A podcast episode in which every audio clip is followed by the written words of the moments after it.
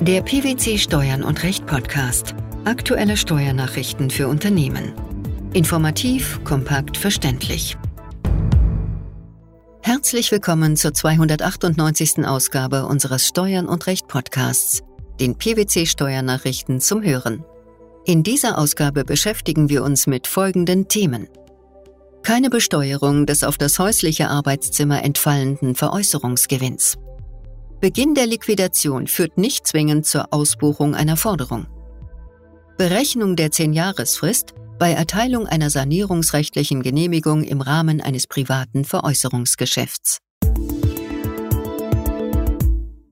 Wenn eine zu eigenen Wohnzwecken genutzte Eigentumswohnung innerhalb der zehnjährigen Haltefrist veräußert wird, ist der Veräußerungsgewinn gemäß Einkommensteuergesetz insoweit von der Besteuerung ausgenommen, als er auf ein zur Erzielung von Überschusseinkünften genutztes häusliches Arbeitszimmer entfällt. Dies hat der Bundesfinanzhof in einem aktuellen Urteil beschlossen und damit entgegen einem BMF-Schreiben aus dem Jahr 2000 entschieden. Welcher Sachverhalt lag dem Streitfall zugrunde? Im Streitfall ging es um die Frage, ob ein Gewinn aus der Veräußerung einer Eigentumswohnung als sonstige Einkünfte im Sinne des Einkommensteuergesetzes in der im Streitjahr 2017 geltenden Fassung zu berücksichtigen ist, soweit er auf den Bereich des häuslichen Arbeitszimmers entfällt. Die Klägerin erzielte im Streitjahr als Lehrerin Einkünfte aus nicht selbstständiger Arbeit. Bei der Ermittlung dieser Einkünfte machte sie, wie auch in früheren Veranlagungszeiträumen, Aufwendungen für ein in ihrer Eigentumswohnung liegendes häusliches Arbeitszimmer als Werbungskosten geltend, die vom Finanzamt jeweils mit dem Höchstbetrag in Höhe von 1250 Euro anerkannt worden sind. Im Streitjahr veräußerte die Klägerin die Eigentumswohnung. In ihrer Einkommensteuererklärung für das Streitjahr erklärte sie einen aus dieser Veräußerung resultierenden, anteilig auf die Grundfläche des häuslichen Arbeitszimmers entfallenden Gewinn aus privaten Veräußerungsgeschäften, der vom Finanzamt entsprechend angesetzt wurde. Die hiergegen eingereichte Klage vor dem Finanzgericht Baden-Württemberg hatte Erfolg. Der Bundesfinanzhof hat sich der Entscheidung der Vorinstanz angeschlossen und die Revision zurückgewiesen. Wie wurde dies begründet? Das Tatbestandsmerkmal Nutzung zu eigenen Wohnzwecken gemäß Einkommensteuergesetz setze voraus, dass eine Immobilie zum Bewohnen geeignet sei und vom Steuerpflichtigen bewohnt werde. Ein Gebäude werde auch dann zu eigenen Wohnzwecken genutzt, wenn es der Steuerpflichtige nur zeitweilig bewohne, sofern es ihm in der übrigen Zeit als Wohnung zur Verfügung stehe. Nach diesen Grundsätzen liege eine Nutzung zu eigenen Wohnzwecken auch hinsichtlich eines in der Eigentumswohnung befindlichen häuslichen Arbeitszimmers vor.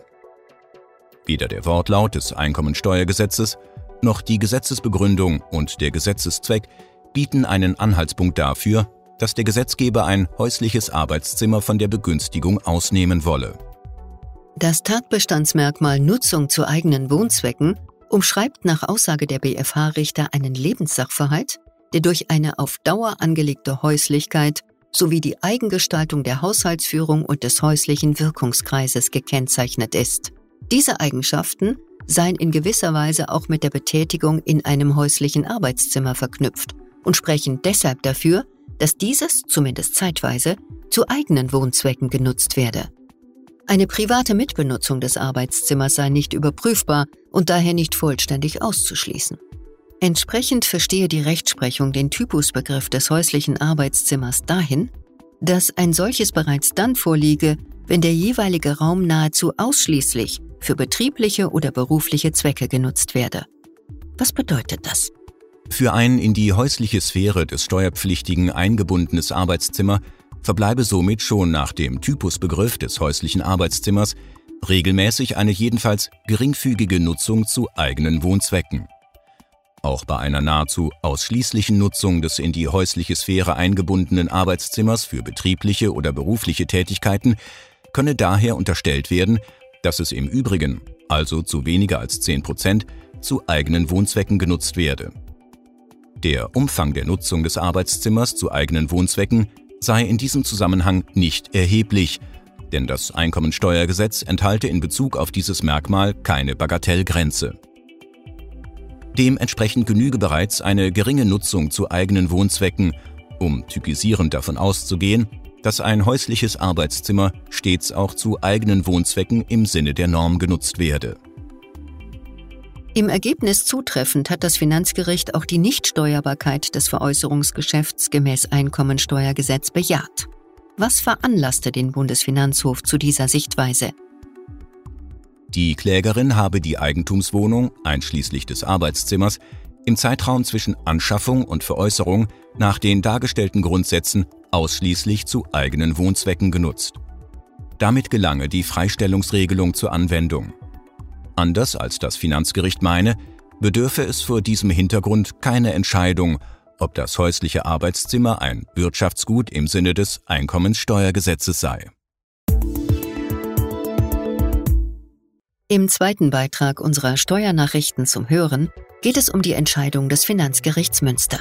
Danach muss eine GmbH eine Verbindlichkeit gegenüber ihrer Alleingesellschafterin nicht allein deshalb gewinnerhöhend ausbuchen, weil sie ihren aktiven Geschäftsbetrieb eingestellt hat und in die Liquidationsphase eingetreten ist. Welcher Sachverhalt lag dieser Entscheidung zugrunde? Die Klägerin, eine GmbH, betrieb eine Gaststätte und einen Partyservice. Das Betriebsgrundstück erhielt sie von ihrer Alleingesellschafterin im Rahmen einer Betriebsaufspaltung zur Nutzung überlassen. Im Streitjahr 2016 stellte die Klägerin ihren aktiven Geschäftsbetrieb ein, veräußerte das Inventar und zeigte ihre Liquidation beim Finanzamt an. Zum 31. Dezember 2016 bestand noch eine Verbindlichkeit der GmbH gegenüber ihrer Gesellschafterin.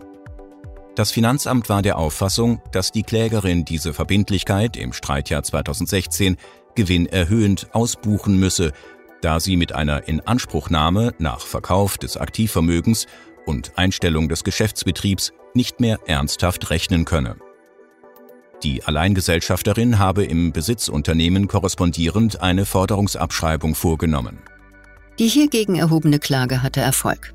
Nach Auffassung des Finanzgerichts Münster sei die Klägerin weiterhin verpflichtet, die Verbindlichkeit zu passivieren. Welche Gründe nennen die Richter? Ein Verzicht sei durch ihre Alleingesellschafterin als Gläubigerin der Forderung weder ausdrücklich erklärt worden, noch aufgrund der Liquidation konkludent anzunehmen. Eine Inanspruchnahme sei auch weiterhin wahrscheinlich. Hierfür sei der Umstand, dass die Klägerin ihren aktiven Geschäftsbetrieb eingestellt und ihr gesamtes Inventar veräußert habe, unmaßgeblich. Die Begleichung der Forderung könne auch durch Aufnahme eines Bankdarlehens, durch Einlage oder im Rahmen einer Nachtragsliquidation erfolgen. Sieht das Finanzgericht mögliche Einschränkungen? Nein. Die Forderung sei auch nicht mit einer Einrede, etwa die der Verjährung, behaftet. Unerheblich sei schließlich, ob eine Verbindlichkeit einer GmbH gegenüber ihrem Gesellschafter im Rahmen der Liquidationsschlussbilanz weiterhin auszuweisen sei, da die Liquidation noch nicht abgeschlossen sei. Die Abschreibung der Forderung im Besitzunternehmen der Gesellschafterin sei ebenfalls unerheblich, da keine allgemeine Pflicht zu korrespondierender Bilanzierung im Rahmen einer Betriebsaufspaltung bestehe. Im dritten und letzten Beitrag unserer heutigen Ausgabe geht es um ein Urteil des Bundesfinanzhofs zu einem privaten Veräußerungsgeschäft. Das oberste Finanzgericht hat hierzu entschieden, wenn die übereinstimmenden rechtsgeschäftlichen Verpflichtungserklärungen zweier Vertragspartner innerhalb der zehn Jahresfrist bindend abgegeben worden sind, liegt eine Anschaffung bzw. Veräußerung im Sinne des Einkommensteuergesetzes vor. Worum ging es im Streitfall? Streitig war, ob der Kläger im Streitjahr 2013 einen Gewinn aus der Veräußerung eines Immobilienobjekts als sonstige Einkünfte im Sinne des Paragraphen 22 Nummer 2 Einkommensteuergesetz in Verbindung mit Paragraph 23 Absatz 1 Satz 1 Nummer 1 des Einkommensteuergesetzes erzielt hat. Der Kläger vertrat die Auffassung, dass der Tatbestand eines privaten Veräußerungsgeschäfts im Sinne des Einkommensteuergesetzes nicht erfüllt gewesen sei. Das Veräußerungsgeschäft sei bis zur Erteilung der sanierungsrechtlichen Genehmigung schwebend unwirksam gewesen. Das Finanzamt vertrat hingegen die Ansicht, dass die Veräußerung noch innerhalb der Zehn-Jahresfrist erfolgt sei. Die anschließende Klage vor dem Finanzgericht München scheiterte. Der Bundesfinanzhof hat sich der Entscheidung der Vorinstanz angeschlossen und die Revision als unbegründet zurückgewiesen. Wie argumentierten die obersten Finanzrichter? Mit Blick auf den Zweck des Paragraphen 23 Absatz 1 Nummer 1 Einkommensteuergesetz innerhalb der Veräußerungsfrist realisierte Werterhöhungen eines bestimmten Wirtschaftsguts im Privatvermögen der Einkommensteuer zu unterwerfen, könne von einer rechtsgeschäftlichen Anschaffung oder Veräußerung nur gesprochen werden, wenn die Vertragserklärungen beider Vertragspartner innerhalb der Veräußerungsfrist bindend abgegeben worden seien. Eine Veräußerung in diesem Sinne liege daher vor, wenn die rechtsgeschäftlichen Erklärungen beider Vertragspartner innerhalb der Veräußerungsfrist übereinstimmend abgegeben würden. Denn mit den beiderseitigen übereinstimmenden Willenserklärungen wird der Vertragsschluss für die Vertragspartner zivilrechtlich bindend.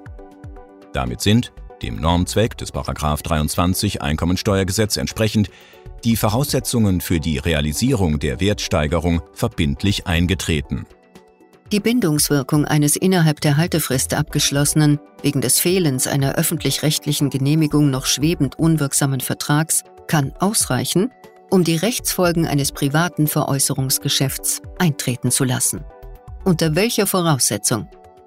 Wenn sich die Parteien bereits vor Erteilung der öffentlich-rechtlichen Genehmigung auf die Vertragsinhalte geeinigt und sich mithin dergestalt gebunden haben, dass sich keine Partei mehr einseitig vom Vertrag lösen kann, sind die Voraussetzungen für die Annahme eines Anschaffungs- oder Veräußerungsgeschäfts innerhalb der 10-Jahresfrist erfüllt.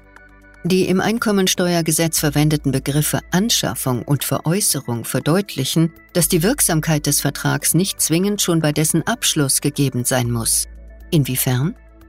Bezieht sich die Genehmigung Dritter nicht auf die inhaltliche Ausgestaltung des Vertrags oder die Wirksamkeit der Willenserklärungen, verfolgt sie vielmehr Zwecke, die außerhalb des Vertrags liegen und auf die die Vertragsbeteiligten keinen Einfluss haben, hat sie auf die zivilrechtlich entstandene und von den Vertragsbeteiligten auch gewollte Bindungswirkung keinen Einfluss. Erforderlich ist danach eine beiderseitige Bindung der Vertragsbeteiligten. Eine bloß einseitige Bindung durch ein einseitiges Angebot, einen Kauf auf Probe oder die Möglichkeit einer Partei, sich durch Versagung der Genehmigung nach Abschluss des Vertrags durch einen Vertreter ohne Vertretungsmacht jederzeit wieder vom Vertrag lösen zu können, reicht insoweit nicht aus. Anders ist es, wenn das Erstarken eines schwebend unwirksamen Rechtsgeschäfts zur vollen Wirksamkeit nicht mehr vom Verhalten der Vertragsparteien abhängig ist. Warum trifft dies im Streitfall zu? Im Fall des Vertragsschlusses bei noch ausstehender sanierungsrechtlicher Genehmigung können sich die Vertragsparteien nicht einseitig von ihren Willenserklärungen lösen. Sie unterliegen während der schwebenden Unwirksamkeit dem Gebot der gegenseitigen Rücksichtnahme und sind verpflichtet, alles zu unternehmen, um die Genehmigung und damit die volle Wirksamkeit des Vertrags herbeizuführen.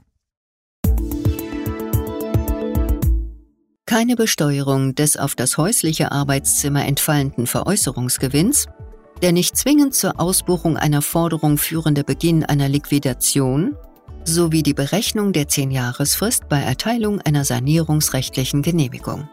Das waren die Themen der 298. Ausgabe unseres Steuern und Recht Podcasts, den PwC Steuernachrichten zum Hören. Wir freuen uns, dass Sie dabei waren und hoffen, dass Sie auch das nächste Mal wieder in die PwC Steuernachrichten reinhören. Steuerliche Beiträge zum Nachlesen finden Sie in der Zwischenzeit unter blogs.pwc.de slash steuern und recht.